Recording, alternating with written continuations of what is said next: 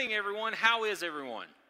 Okay, we just had worship, so I know you're good. So, wherever you're watching, wherever you're at around the world, my goodness, we are so honored and privileged that you are spending this time with us as we continue in our series called Best Summer Ever. Now, what we've been walking through in this series is uh, how to live life to the fullest. We've been in Psalm 23, Philippians 2, we were in Mark 5, and now we're back in Philippians 2. And what we're going to be diving through today in Philippians 2 is we're going to be talking about purpose. About purpose. So, wherever you are, that's what we're going to be doing. But before we get there, I'm just going to go ahead and start something because you're trying to figure out what's going on. So, let me ask you this How many of us remember these little things? These are magic grow capsules Inside of them, something happens if you do or don't remember. But what I'm going to do is I'm going to put these in here, and I know it's going to be a major distraction, and I love it. But it will make sense as we walk through it. So while you are getting to Philippians 2, if you want to just watch me drop these little things in here, we're going to see some fun happen. You don't know I was into parties again. I know. It's just how we roll. Now, if this doesn't work, someone has to swallow all of these pills, and we'll check back with you later to see what they grow into wherever you are. But these little things will hopefully, it'll take them just a minute to get rocking and rolling.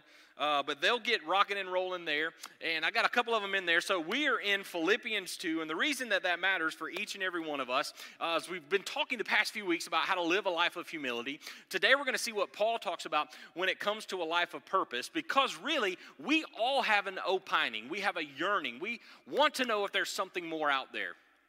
No matter if, if you're kicking the tires of who Jesus is, you're trying to figure out who Jesus is, you're trying to work through who Jesus is, wherever you are, you're trying to find something greater than you. And the greater than you isn't so that the other person can say or the other thing can say that it is better than you. It actually makes you be exactly who you were created to be.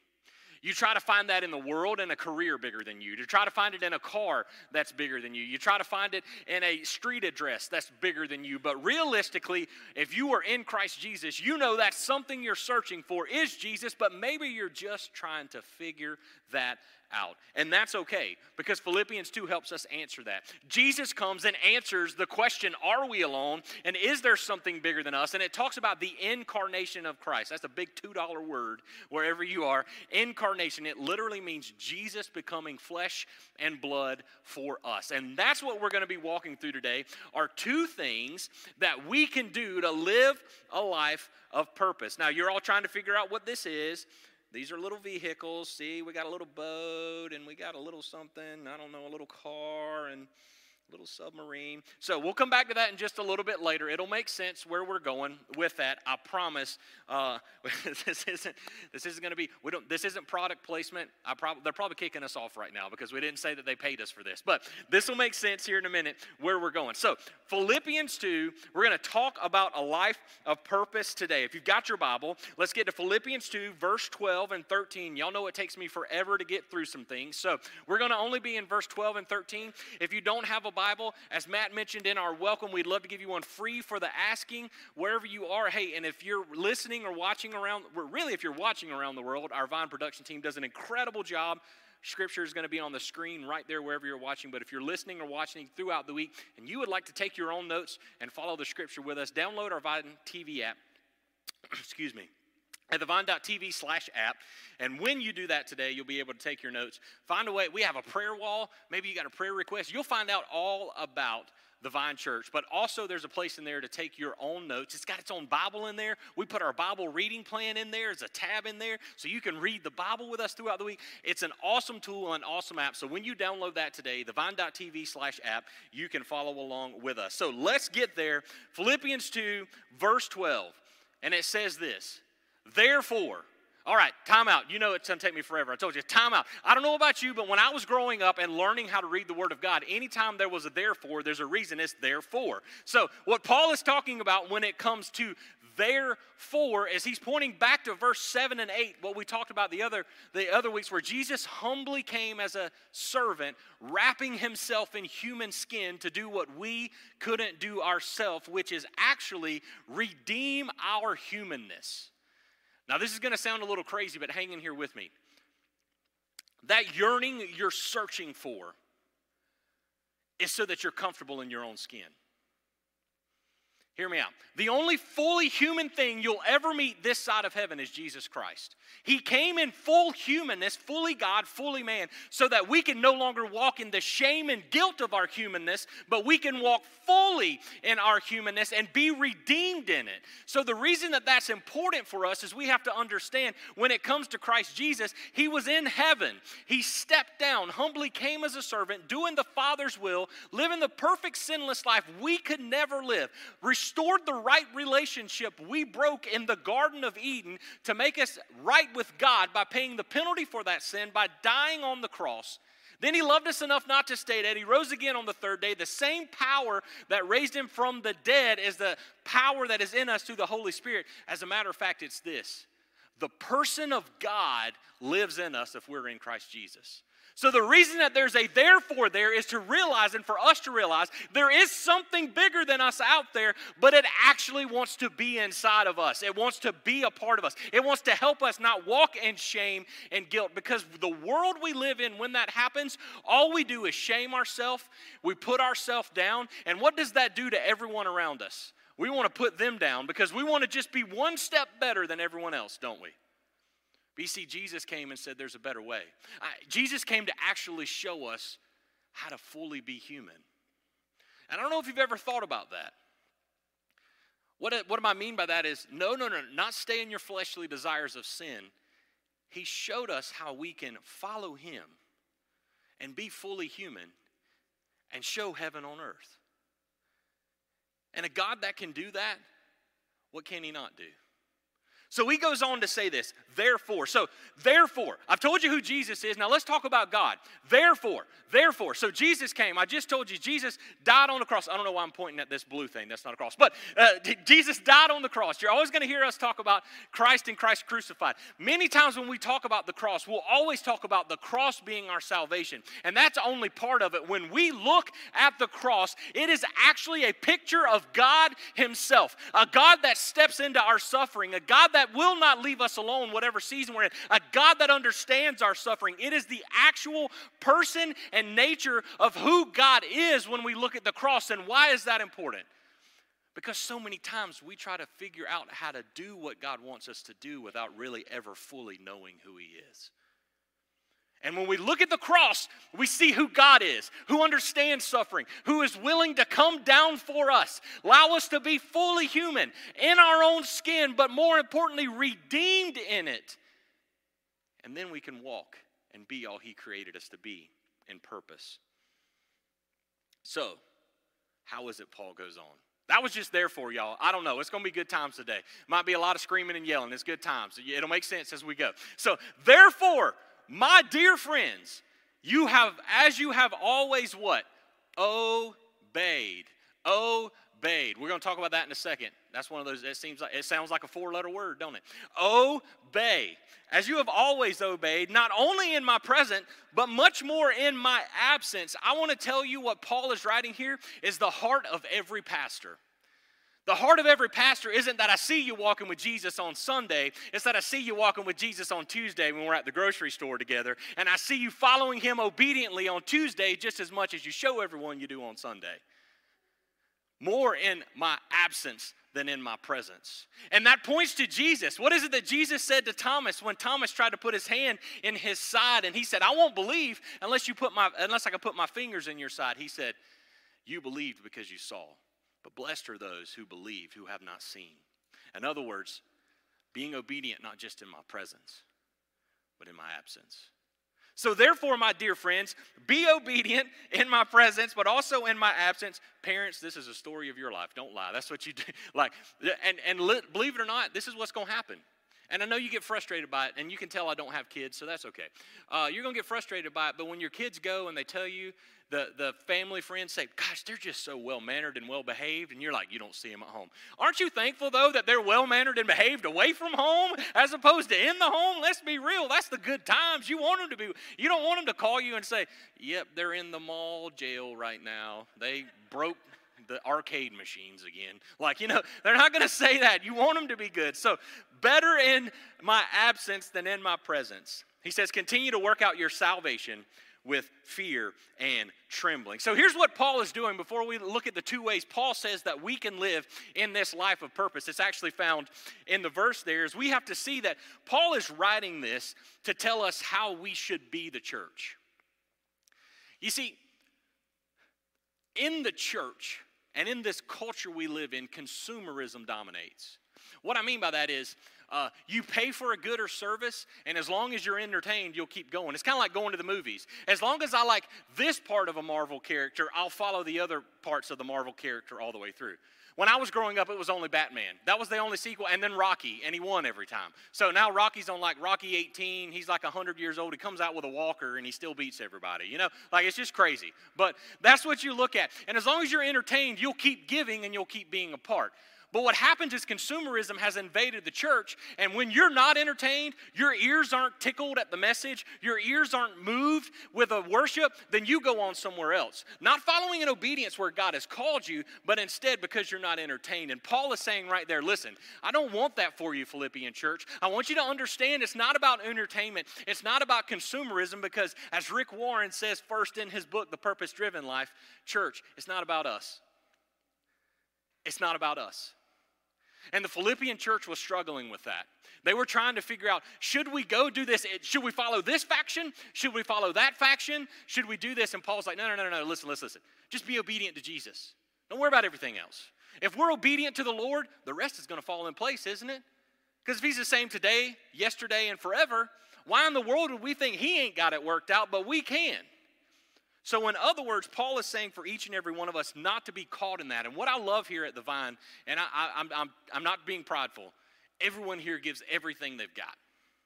We do all that we can to lift the name of Jesus high. It's not about our name and shining lights. It's not about how big the building is. It's not what Jesus has called us to. He's called us to represent Him to a community hurting, hungry, and aching for Him the best way we know how and everyone here gives. As a matter of fact, if you're watching online, we are blessed that folks watch online that we haven't even got to meet face to face yet and give.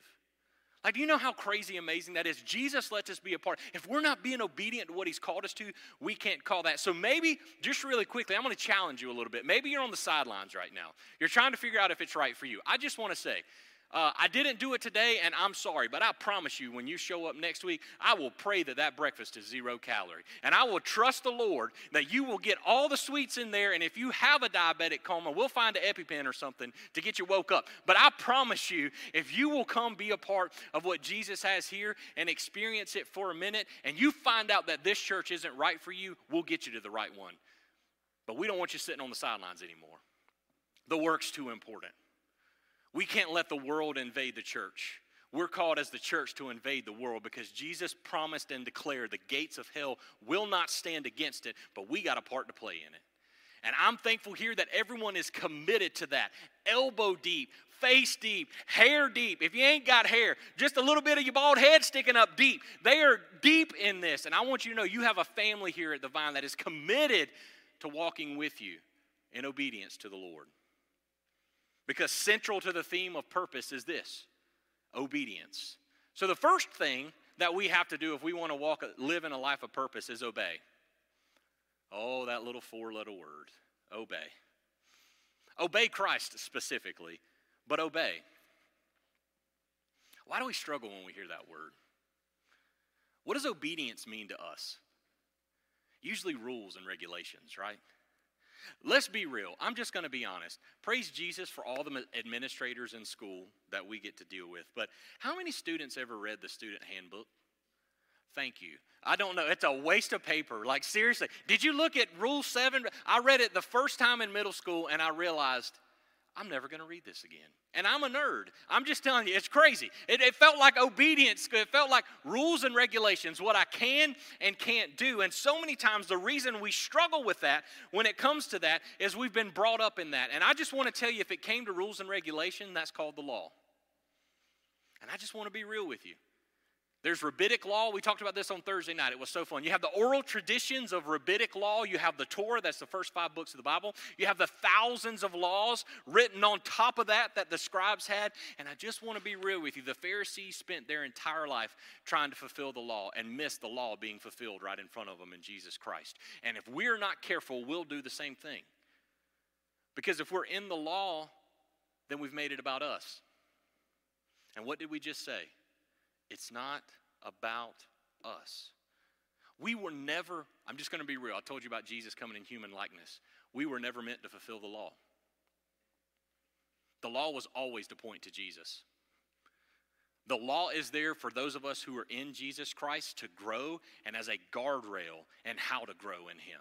The law is there to teach us how to follow Him well, to teach us to walk in obedience. But we can never fulfill the law. It's not possible. I don't know about you. I could get the Ten Commandments memorized, but those 613 laws, hey, good luck. Good luck. That's that student handbook. Good luck. Listen, I don't care if I need a hall pass. I just got to go to the bathroom, y'all. Like, I don't know what I got to get for that. I don't know what I got to sign up for for that. And that's what will happen if we get stuck in the law. And so, we will start with this when it comes to obedience. You see, the cool thing is, you saw this, and I don't know if you, if you did not have the pleasure of these as growing up, I'm so very sorry. I was blessed. I had this in bubble baths, and like when the bubbles wore down, like these little capsules would be in there, and there were little sponge toys. Like it was always worth. I don't know. I remember them being bigger, but isn't that how it is when you're a kid? You always remember things. Like when I was testing this at home, I was like, Really? Like, it's only this big? But these things, I'm going to tell you what this is. Okay, this sponge, ooh, it's a submarine. Good times. So basically, what this is is a sponge, and it's pre cut.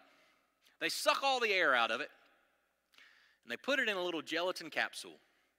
Now, if you saw me scrambling here in the house today before it happened, you have to have warm water to make this work, to let the gelatin dissolve.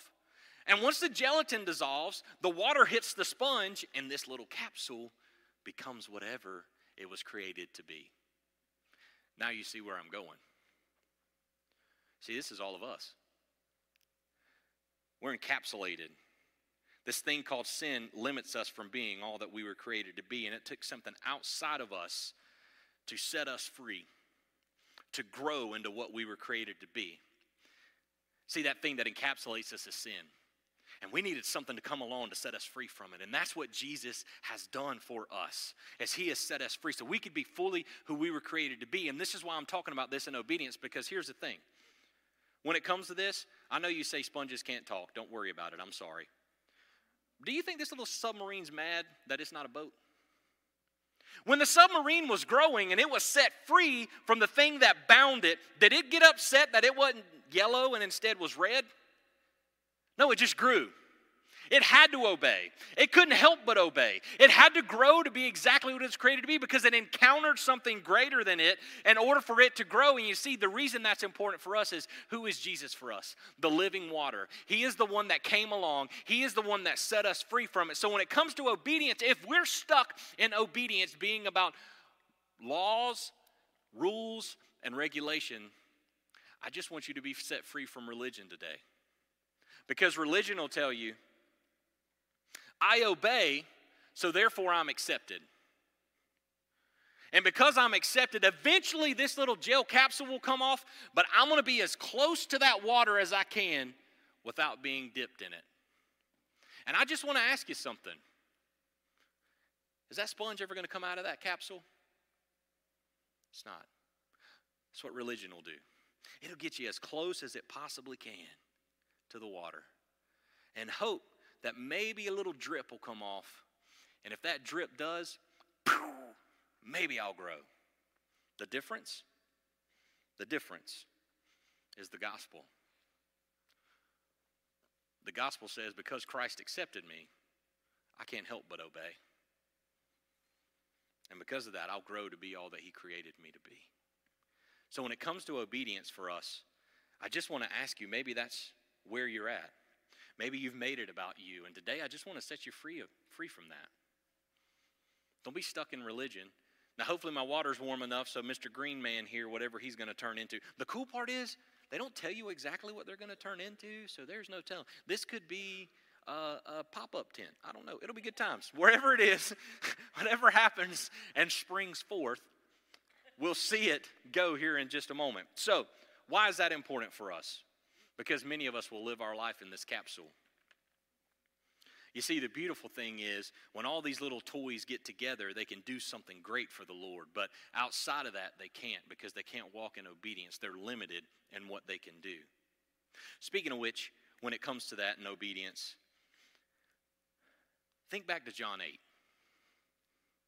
Now, if you know what I'm talking about, this is the woman caught in adultery. Maybe you've never read the Bible, and that's awesome. I'm so glad you're spending time with us. We'd love to read the Bible with you. We're reading it ourselves. If we had it all together, we wouldn't be here. I'll be honest with you. We don't. We're all messed up trying to follow Jesus the best way we know how. So I want to tell you, in John 8, what ends up happening is this woman is caught in adultery with a man.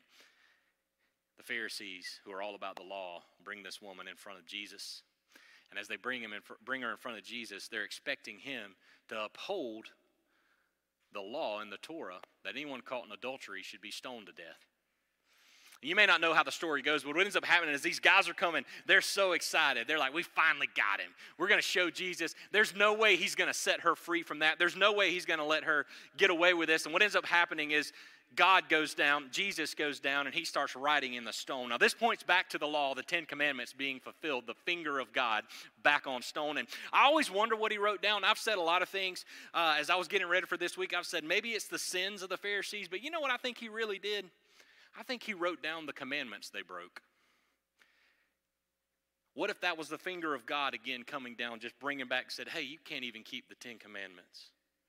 And as they saw the one they had broke that day, they all fell away one by one. And it's just Jesus and the woman standing there in verse 10. And do you remember what he says to her? Has anyone what? Condemned you? Neither do I. And he tells her something Depart and leave your life of sin. This is why that's important. See, Jesus didn't come to condemn us. John 3 17, we talk about that all the time. He didn't come to condemn us, but where we miss out as he told that woman to do something that we don't like to do obey. Go leave your life of sin. We're good at I don't condemn you. Holy cannoli, I don't condemn you. We struggle with helping folks leave their life of sin. And obedience will only help you do that because we all are going to have something that we struggle with. So, this is what I'm trying to say. If there is, if we don't depart our life of sin, we're living in it now. Is there any consequence for our sin? No. If we don't depart from if there's no consequence from it, what does it matter? And if there's no consequence, then what do we need Jesus for? But you see, knowing that there is a consequence of our sin and that the wages of sin is death and that Jesus bore that wage for us on the cross, then we know He's calling us to go, depart our life of sin, because that's what's going to point others to Him the best. So wherever we are right now, the reason that that matters for us, I'm going to link one more thing in here. And if you're if you're new to church, I'm sorry. Uh, hang in here with me. I promise you it's going to make sense, and I promise you the Holy Spirit speaking to you. So hang in there with me. But that great example of the woman in adultery. What what what is it? The real purpose that we're called to do? I'm going to point back to the simplest one. Matthew 28, verse 18 through 20. What is it that Jesus says? Go ye therefore into all nations, making disciples and baptizing them in the name of the Father and of the Son and of the Holy Spirit, teaching them to what? Obey all that I have commanded you. And lo, I'm with you always until the very end of the age. Sorry, I went NKJV on you. Forgive me, but I did. That's how I, that's how I remembered it. Jesus said to fulfill the Great Commission, the purpose we're here We've got to teach others to obey the commands He's teaching us. And if we're not obediently walking with Him, how in the world can we teach somebody else to? Parents, you can tell your child they're doing something wrong. It's a completely different thing to teach them the right way to go. And next week, we're celebrating baby dedication, and the parents that are in this church that are doing all they can to teach their children the right way to go. But if you just tell your child they're wrong all the time, How do you feel when somebody tells you no all day? You can tell I don't have kids. I'm not a psychiatrist. Don't get mad at me. You're going to say, You're going to keep my kid for a night. You're going to figure it out. I know. But if you hear no all day long, too, what do you want to do? Punch a hole in the wall. Your kid hears no all day long. I mean, if they're being bad, you got to discipline them. Understand me. But I'm saying it's one way to show them and tell them that they're wrong, but it's another way to teach them the right way to go. Jesus didn't come here to tell us everything we're doing wrong, He came here to teach us the right way to go. And if He's already gone there, and we're following him the right way through obedience, then we're going to be exactly where we need to be. So, the reason that that's important for us is we have to understand wherever we are, obedience matters. And it's not going to be easy. Now, you know my nerdy self, I'm going to be with you, uh, say something, uh, and it's going to make so much sense here in a second. But if anybody, how many folks have ever heard of this guy named uh, Patton? Come on, Patton. World War II, General Patton. There we go. Patton. It's that southern drawl. Patton. How many's heard of Patton? Uh, Patton. So my brother-in-law was on me for a while in a good way, spurring me on to love and good deeds, and says, "You got to watch Patton because it describes you, and it describes my harshness in many times, and I'm very sorry. Jesus is working on me on that. But there's a story. If you ever read the biography of Patton, if you ever watched Patton, if you know anything about Patton, he was a great general in World War II. He did a lot in the European theater. He started in the African theater, moved into the European theater as the Allied forces go and storm the beaches. But in his biography, what got Patton in trouble is this: there were two men in the medical tent. He goes. His men have been on the front lines. They've been battling. They're exhausted. Uh, they're, they're doing everything. And one of the greatest speeches he has is, What better person to die with? I've shared that before. It's one of the great orations of all time uh, from, from a human. Uh, outside of the Word of God, I'll be honest with you. It said, and it's like the men, he said, Hey, man, if I'm going to die today, there's nobody else I'd rather die with than you. And his men just go and storm and just go straight through France and like just tear everything up. But short story long, before that happened, he goes to this medical tent, and there are two guys there with no injuries. Now, this PTSD, don't get mad at me. This is pre that, but just understand. I'm going to show you where I'm going with this. There are two guys just sitting in a medical tent. His men have been on the front lines battling, and he asked them where they were at during the battle. And they said, We're just tired. We just didn't feel like going to war today. We've seen enough. Patton slaps them and throws them on the front lines and says, You coward, you'll be the first ones out next go round got him in trouble with the army. As a matter of fact, Eisenhower was really upset with him for that, and they kind of silently put him away, and then he leads all the tanks in through France and, and all that. But it sounds pretty harsh, doesn't it? But here's the difference.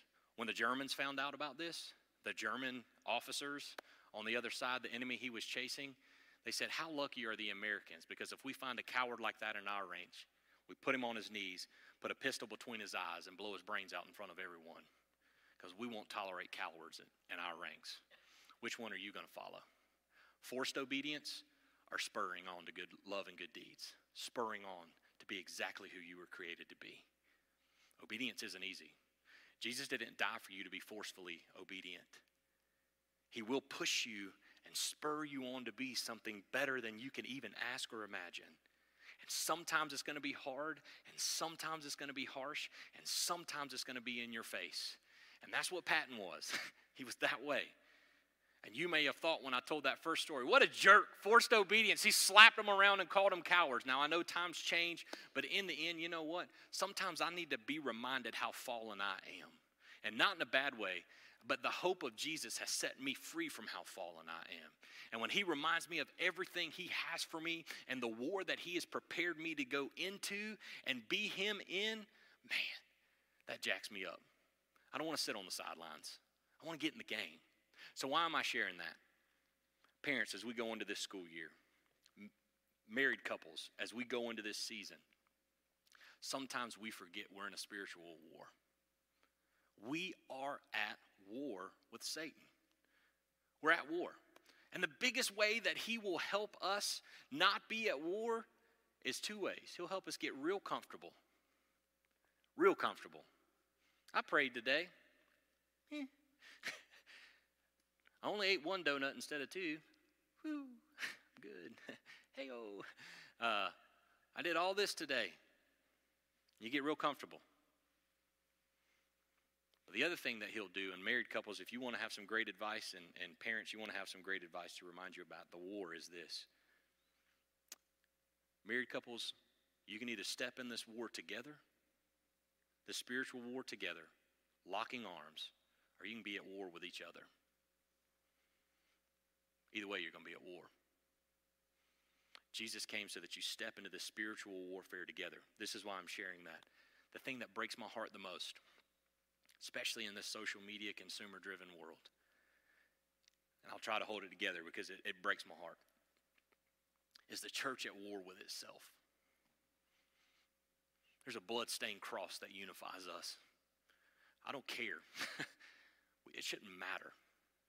We should be unified together, penetrating the gates of hell, kicking them back, stomping them back, showing Jesus to everyone we can instead of worrying about things of this world and who we voted for and how we voted and what we believe about this and what we believe about that. that that's fine. You can have those things. But I want to ask you if you're arguing with someone on social media about those things, how attractive is that to the world to come be a part of church? Because the world says, well, they don't have what I'm looking for.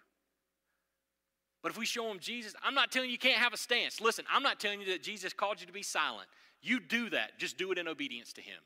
If it starts a conversation, start a conversation. But when the church turns on itself, which is what we're in right now, I'm telling you, we have the best opportunity. Not I'm not talking about the Vine Church. I'm talking the local church around the world to show people the hope that they need.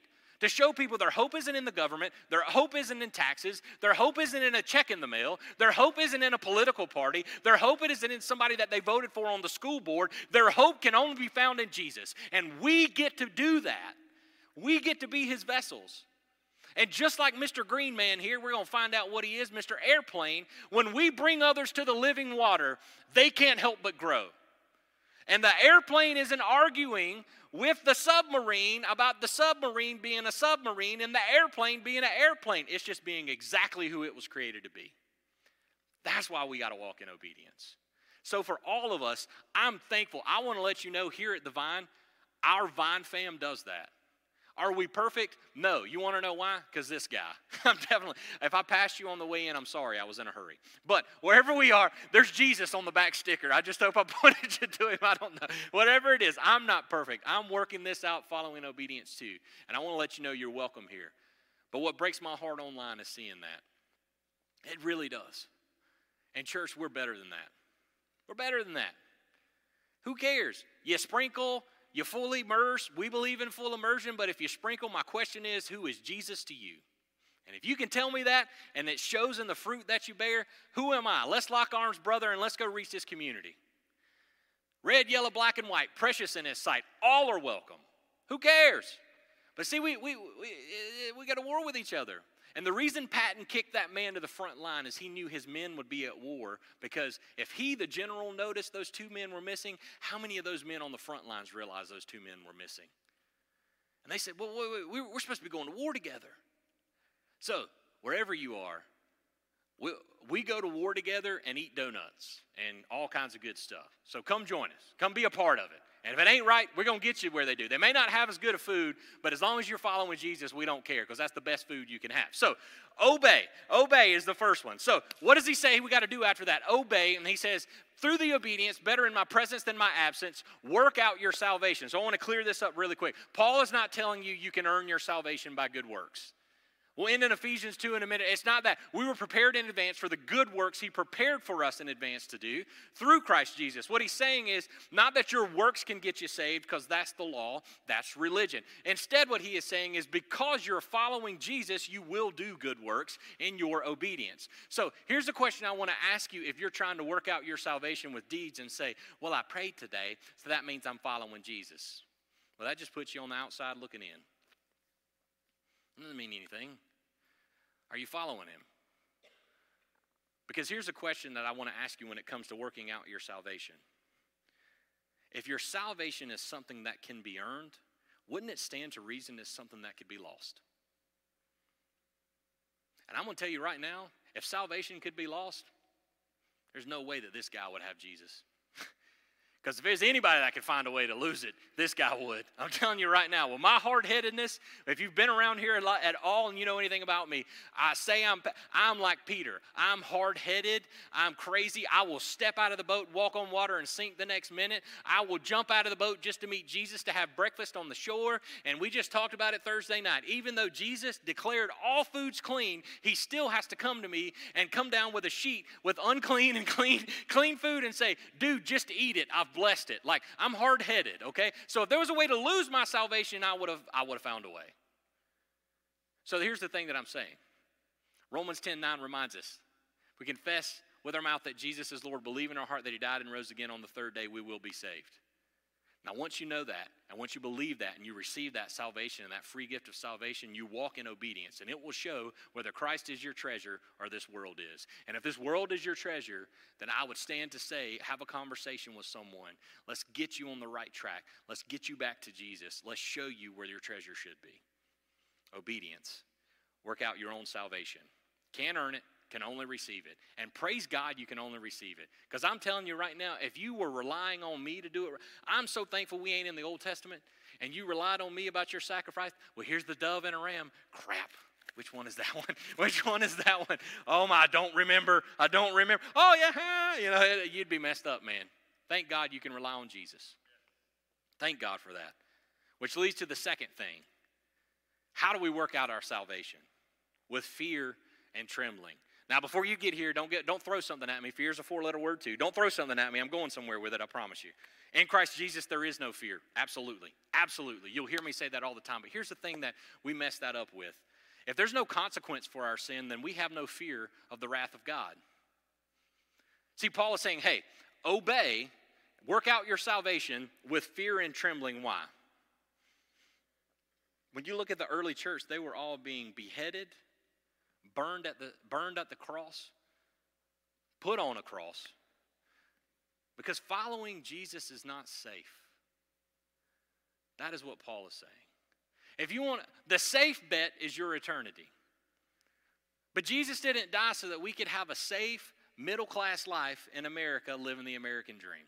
He just didn't. He died to set us free to be fully who He created us to be. So, this is what I say with fear and trembling. Some cracked me up thinking about it because I told you I'm hard headed. Jesus has to talk to me this way. So, as I was reading and preparing for this, Jesus said, uh, When I talk about fear and trembling, I'm a C.S. Lewis guy. We'll talk about him in a minute too. You know me. Are you following the lion of Judah or the kitten of Judah? Because, see, I follow the lion of Judah. And the lion of Judah is something to be feared and reverent all. The lion of Judah's out there fighting for me. The lion of Judah's there. What's the kitten doing? scratching my furniture, peeing and pooping everywhere. That's what the kitten of Judah is doing. And that is not who Jesus is. It's not who Jesus is. He's the lion of Judah. So, why in the world is this important? We should all be afraid of the wrath of God because of our sin. All of us. I know that that sounds crazy. There is no fear. Jesus set us free from that. But without that, I want you to understand this. Let me tell you a little bit and let me remind you who God is in the Old Testament. I'm going to point you back to a story when it comes to the wrath of God. We all love Noah and the ark. We got some water up here, right? Come on, you remember Noah built this big boat. Noah built the ark, the ark. Anyway, we won't open that one. Uh, so the rain came. Noah and his family saved, right? Then we have two of every unclean, seven of every clean animal there. So let me ask you a question. What about the ninth clean animal? Do you think it lived? How about the fourth that didn't make the boat in time of the unclean animal? Do you think it lived in the flood? Do you think that the flood killed men, women, and children? Because, see, the wrath of God for sin is death. And what we get mixed up so many times is God cannot be mocked. So I just gave you a hard, harsh example about the power of God, but there's some others that you can find. Think of it this way look back at Egypt and the Passover. What do we celebrate? The firstborn sons of Israel being saved because the blood of the Lamb was on the door. Do you think the firstborns in Egypt died or not? See, when we come to God unrighteous, death. But because of Jesus, He bore that wrath for us, He bore that death for us. We can have no fear in His presence. So much so that the person of God wants to be inside of us to show him to the world. Maybe that didn't do it. Maybe it's because you got good intentions. Remember this guy named Uzzah in Chronicles? He's going, they're moving the Ark of the Covenant. David's all excited. He's getting it back. They're bringing it to Jerusalem. They got the Ark of the Covenant, which represents the presence of God. It's got those 10 things into the 10 commandments. It's got that inside of the Ark. And it's on a wheel. And what ends up happening is they hit a speed bump. And Uzzah thinking, man, I don't want this the Ark of the Covenant to fall down and break. I'm going to reach down to catch it. Good intention, right? Uzzah dies on the spot. Why? The wrath of God. He was not clean in the presence of God. So, the thing that we have to understand in the importance of Jesus is without Christ, we will always stand and have to bear the wrath of God on our own. But with Christ, He's already bore it. And yes, there is no fear in Christ, but we have to have a reverent awe of who God is. Because if we diminish His power and we want to make Him like, I understand we want to make Jesus relatable like the kitten, but my goodness, He's the Lamb of God in the lion of Judah. He is out there. Hey, C.S. He, Aslan, man, come on, let's go back. Think about Aslan like he's the lion. He has gone out. He has sacrificed for us. He's gone before us. He set us free from fear of death. But when we come into his presence and worship, there has to be a reverent awe. There has to be like, I am not worthy because I'm not. None of us are. And so we work it out with fear and trembling. And so that's why that's why it, it, it, sometimes seems counterintuitive, but it's because of who God is. And if he has the power to, to create, then would not stand to reason he's got the power to destroy. And in Christ, in Christ, we are free from that destruction. Praise God for that. So Let's go back to Amazing Grace. If you ever go to my house, you can see it's a hymn hanging on the wall. What's that second stanza or verse, however you want to say? How does it go? Twas grace that taught my heart to what? Fear. And then grace did what? My fear relieved in Christ. How precious did that grace appear the hour I first believed. So, in other words, in other words, there has to be an amount of fear. Look at the Old Testament. When Moses is standing before the burning bush, fear. When Joshua was before the burning bush, fear. When the disciples saw Jesus walking on the water, fear. When do we go before him at times in reverent awe and be like, my God, I, oh Jesus, just to be in your presence, to be filled with you? Because that's what we share with the world. We have to work that out with fear and trembling. And I know that that sounds crazy, but you didn't get to see it because it's not close up. As that gelatin capsule broke out, what'll happen is a little bit of that sponge will pop out and it'll, it'll start wiggling and shake, kind of like a caterpillar coming out of the thing, getting ready to be a beautiful little butterfly. Like it goes in there and it's working it out with fear and trembling. It's moving. And you know what? When this person who is stuck in the capsule sees you growing to be all that they, you've been created to be through obedience, don't you think they want that? Because this is the best I'm going to be on my own. But I have the potential to be that in Christ. That's why we have to work it out that way. So I want you to know before we go to Philippians 2:13, in the end God's wrath will fall on this earth. He promises that. We can spend our whole life trying to save ourselves and be stuck on the outside looking in. Or we can receive the free gift of salvation because Jesus bore the wrath of God for our sin for us. And I don't know about you, but if I got to choose between the two, Jesus just sounds like the better option, don't he? I mean, that's something, hey, so what? He's got to get me in line a little bit. So what? He's got to keep me between the buoys, he's got to keep me between the guardrails. The price he paid for me to do that is worth it. So we work it out with fear and trembling. Why? Verse 13 For it is God who works in you to will and to act in order to fulfill his good purpose. His good purpose. I know today I've covered a lot of things and I've gone through some things, but I, maybe you are kicking the tires of who Jesus is, and we're going to be reminded of this in a minute. But can you believe that Jesus died for us even before we cared who he was? Before we even knew him? He still went to that cross. He still lived that life we couldn't live. He bore that wrath, that death that we deserve for our sin. And loved us enough to allow us to be able, through the Holy Spirit, to grow and be fully who we were created to be. Long before we ever confessed, repented, and believed.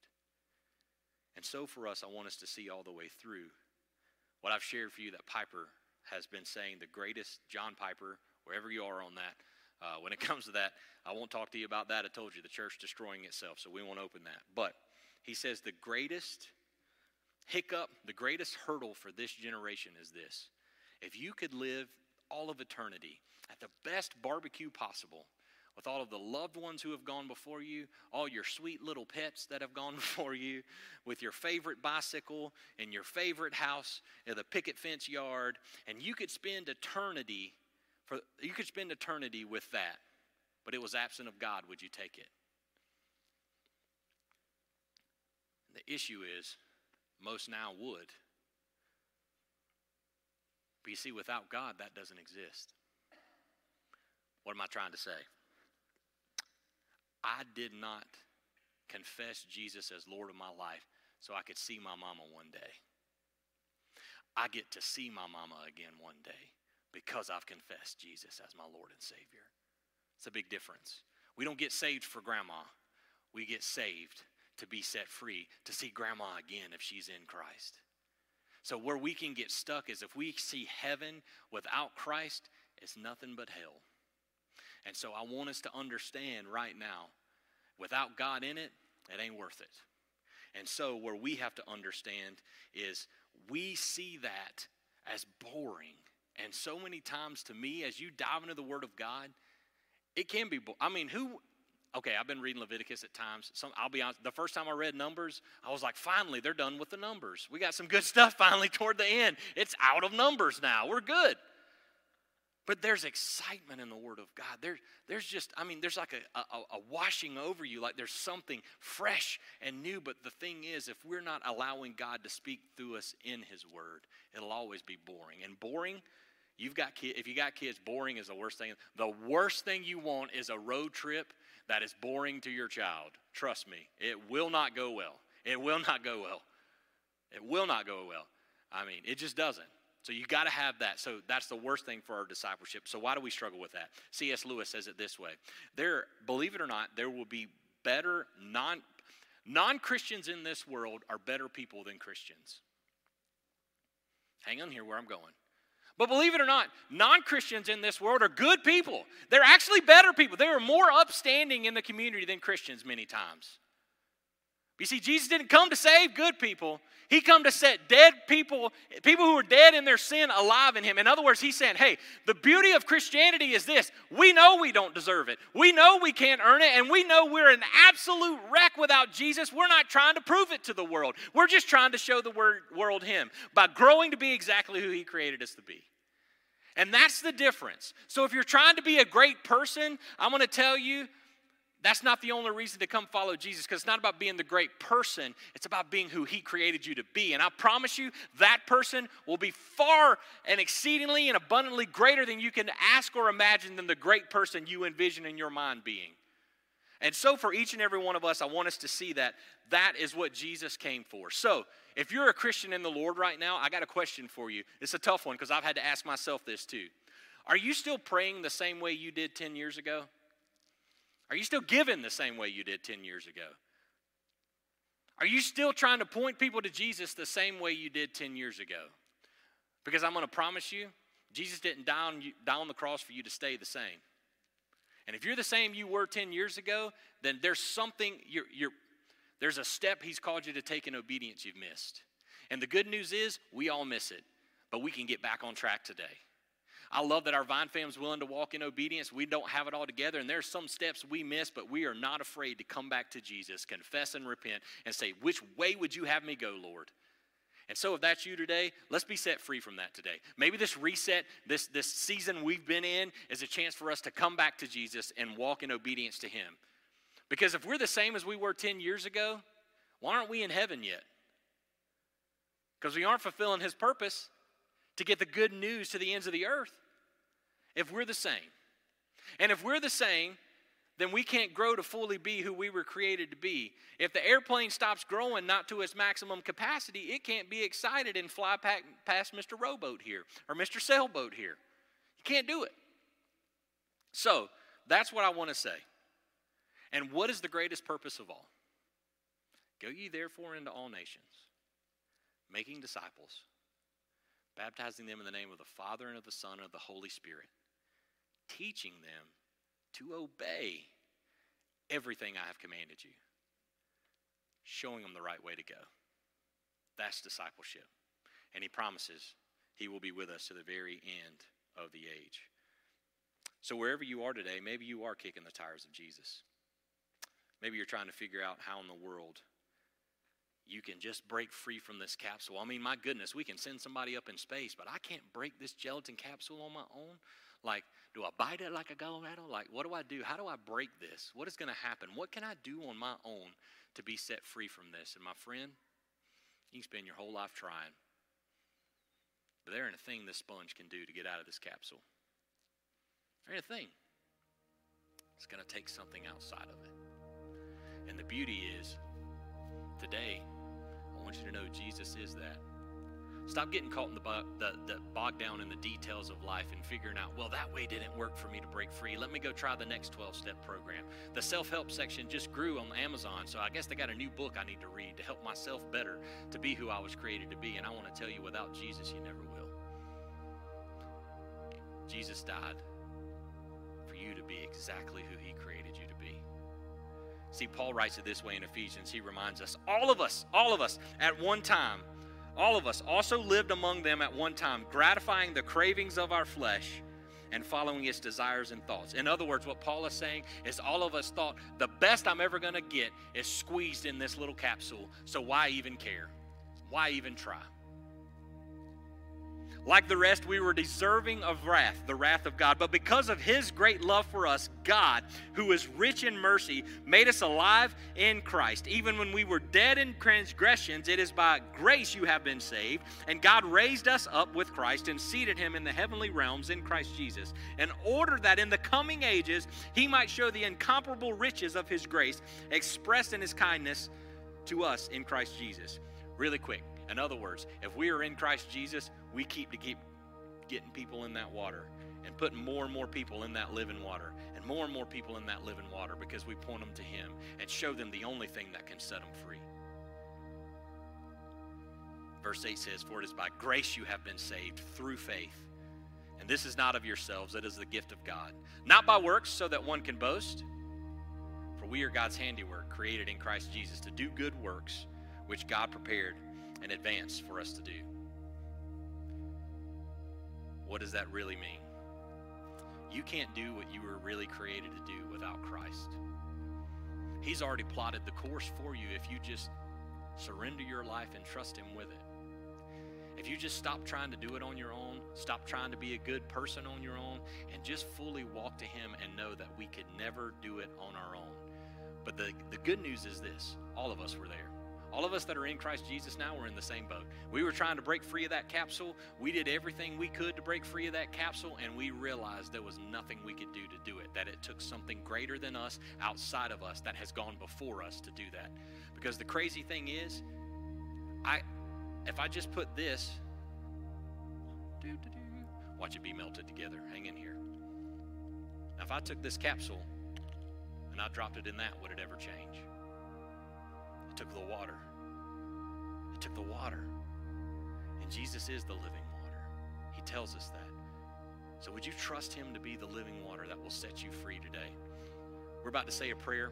It's not the words of this prayer that'll save you, it's the faith that Jesus is who he says he is. So, with every head bow and every eye closed, I just want to ask you today to repeat this prayer after me. It's not the words, it's the faith we just read. It is by grace, it is grace through faith that we have been saved through Christ Jesus. So, everyone, please repeat these words after me Dear Jesus, I believe I'm a sinner, separated from you. I believe you came, lived the perfect sinless life I couldn't live, died the death I deserve, paying the penalty for my sins on the cross, but loved me enough not to stay dead, but rose again on the third day so that I may have life. Come take over my life, Lord. Teach me to follow you step by step the rest of my life the best way I know how.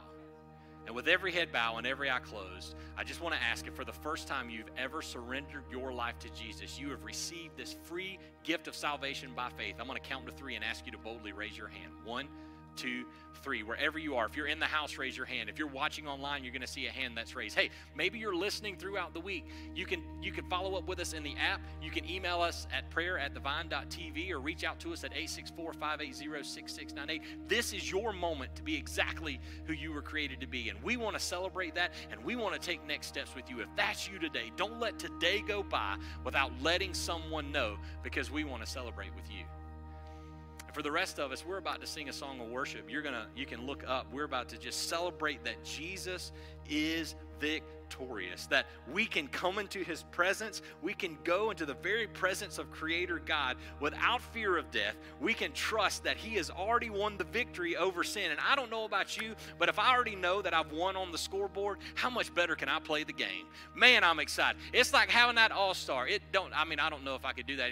It's like being the best Mario Kart driver. It's about having an NBA player in your YMCA league basketball team. You know what I'm saying? Like you know you done won. Like you won. And so, wherever you are, I just want to celebrate you today. Today was a lot of info. I know it is. It was a lot to take in, but I want to let you know if you're in Christ Jesus and you're taking your breath, He's not done with you. And if you're watching online right now, wherever you are, and you can make it here in the house, we got food. We want to feed you. But more importantly, we want to feed you some Jesus by how we worship and lift His name high. So, would you take this moment and worship with us?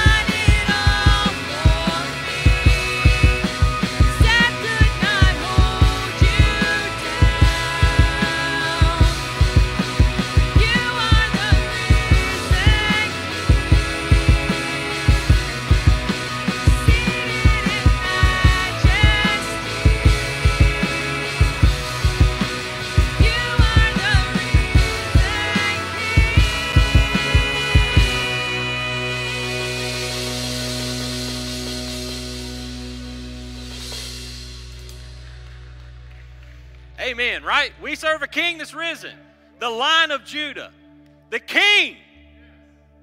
Better than the champ is here. The king is here. Jesus is here. So I just want to say, you make plans to be here next week. I want to tell you, Jesus has called us to so many amazing things that we can do and be a part of to reach our community.